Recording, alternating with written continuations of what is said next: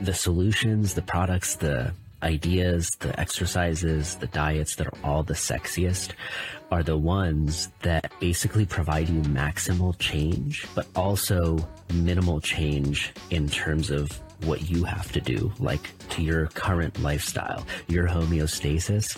If there's no change to that, but you can still get the maximal change and transformation and skip, take a couple leaps basically, that's usually the thing that perks up our ears and is worth, you're like, oh, I should look into this. I think this is the thing.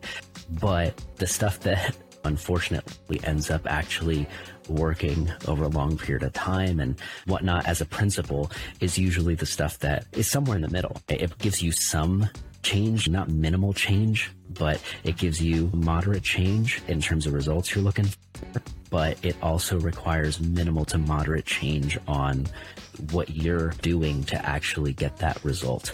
So it's this funny equation that is almost like a paradox, I feel, when it comes to stuff that we want. This is the age of systems and technology, and you can create automations and cut out so much hours of thinking or work with certain things. So that mindset, even if you're not a coder, is something that we all possess, which is like, hmm, how can we do this faster? Right? Like, can I throw more money at this? Can I throw more? What can I throw at this except time and attention, basically, to get this result? Maybe it's not supposed to be faster.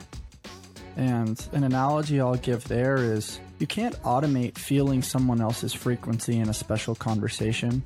You can't automate healing faster necessarily from an injury. You can mask it, you can manipulate your brain, but it does need time.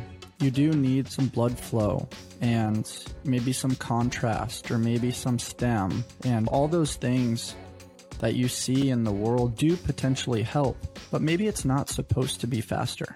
And maybe you're supposed to slow down for a reason. And whenever you're stuck with a challenging question or a fork in the road, ask yourself, where do you see this in nature? And typically, nature will guide you back home and try to do it once you've allowed a little bit of space and allowed the dust to settle, because that will give you the opportunity to truly think about the most optimal direction versus being manipulated by some of the inputs.